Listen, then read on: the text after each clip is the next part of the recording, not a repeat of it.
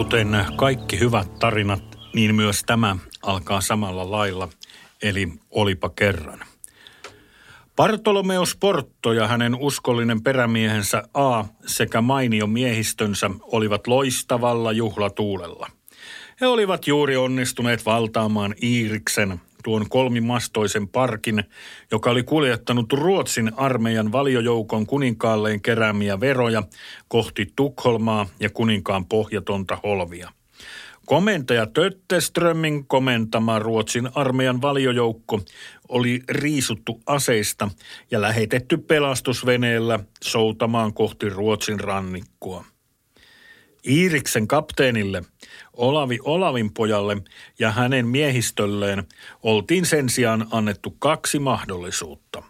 Heille oli tarjottu mahdollisuutta joko liittyä mukaan Porton hurjaan joukkoon tai sitten soutaa pelastusveneillä hailuotoon. Merimiehet ja myös kapteeni Olavi Olavin poika valitsivat liittymisen Porton miehistöön ja niinpä he olivat nyt mukana hurjissa juhlissa, joissa syötiin suklaata ja juotiin rommia. Hoha, hei ja rommia pullo, huusi Bartolomeus Porto, ja merirosvot vastasivat siihen kuin yhdestä suusta. Ei oi, merinorsuseni, aloitti Porto voittopuheensa. Te valaan rasvassa keitetyt hylkiöt, Aivan aluksi minä haluan kiittää teitä tästä suurenmoisesta voitosta. Mehän löimme sentään kuuluisan verokiskurin komentaja Tötterströmmin komentaman Ruotsin armeijan valiojoukon ja nappasimme heidän keräämänsä verorahat parempaan talteen ja hyödyllisempään käyttöön. Sonta varpaani, nyt on tullut aika nostaa malja meille, sanoi Porto ja kohotti tuoppinsa kohti perämeren pimenevää taivasta. Eläköön, eläköön, eläköön. Merirosvot yhtyivät huutoon ja onnitteluja sateli pitkin laivan kantta. Ilo oli ylimmillään. Jopa lohtajalta kotoisin oleva pitkäville kippuravarvas – jonka äiti oli muistuttanut lähtiessä, että nukkumaan pitää mennä aina viimeistään kello kymmenen, oli nyt valveilla ja mukana juhlissa. Vaan yhtä asiaa minä harmittelen, sanoi Jaakko Koukkukäsi. No mitä, kysyi joku. No sitä tietysti, ettei meillä ole ketään, kenet panna kävelemään lankulle. Merirosvot katsoivat toisiaan. Tosiaankin. Kaikki Ruotsin armeijan valiosoturit oli pistetty soutamaan pelastusveneillä kohti Ruotsia. Ja merimiehet taas olivat liittyneet mukaan Porton joukkoihin. Hyvä juhlatunnelma meinasi jo ruvata ratistumaan, kunnes joku keksi. Hei, pistetään Pete kävelemään lankulle ja annetaan sille saippua mukaan. Hyvä idea, huusivat muut.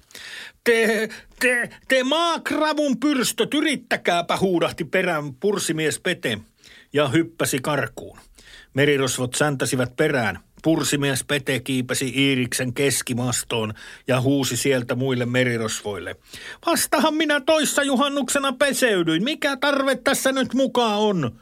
Tämä on törkeää työpaikka kiusaamista ja minä esitän haisevan vastalauseeni teille kaikille.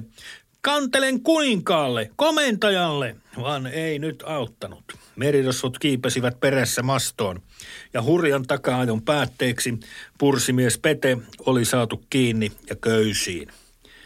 Peten jalkaan kiinnitettiin köysi, josta miehet voisivat hinata hänet takaisin kannelle. Miehet pistivät hänen oikeaan käteensä juuri harjan ja vasempaan kilon palan hienointa ruotsalaista saippua. Lankulle vaan, komensivat merirosvot ja tökkivät pursimies Peten lankulle. Merestä et ylös pääse, ennen kuin korvan tauksetkin ovat puhtaat kuin Raahen kirkon saarnastuoli, huusivat merirosvot, ja niin he pakottivat pursimies Peten lankulta mereen.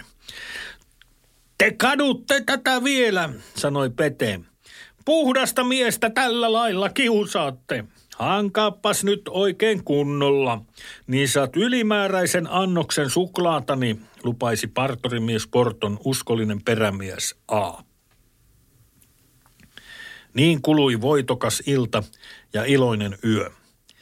Aurinko kurkisteli jo taivaan rannalta, kun viimeisinkin merirosvo oli saanut juhlat juhlittua ja painunut nukkumaan. Tyyni perämeri liplatti hissukseen, vieden merirosvojen alusta sekä kaapattua Iiristä hitaasti kohti Raahea. Olipa se taas ollut melkoinen taistelu. Sen pituinen se. Satu Versumi.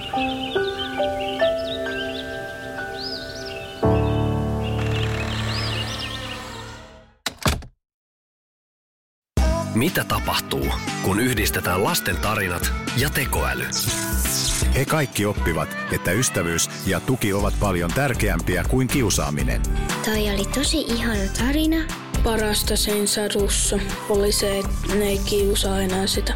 Uudessa lämminhenkisessä podcastissa tekoäly lukee satuja, joiden aiheet ovat tulleet lapsilta itseltään. Tämä podcast sopii kaikille, jotka pitävät saduista. Vähän höpöt löpöt. Nyt Podplayssä.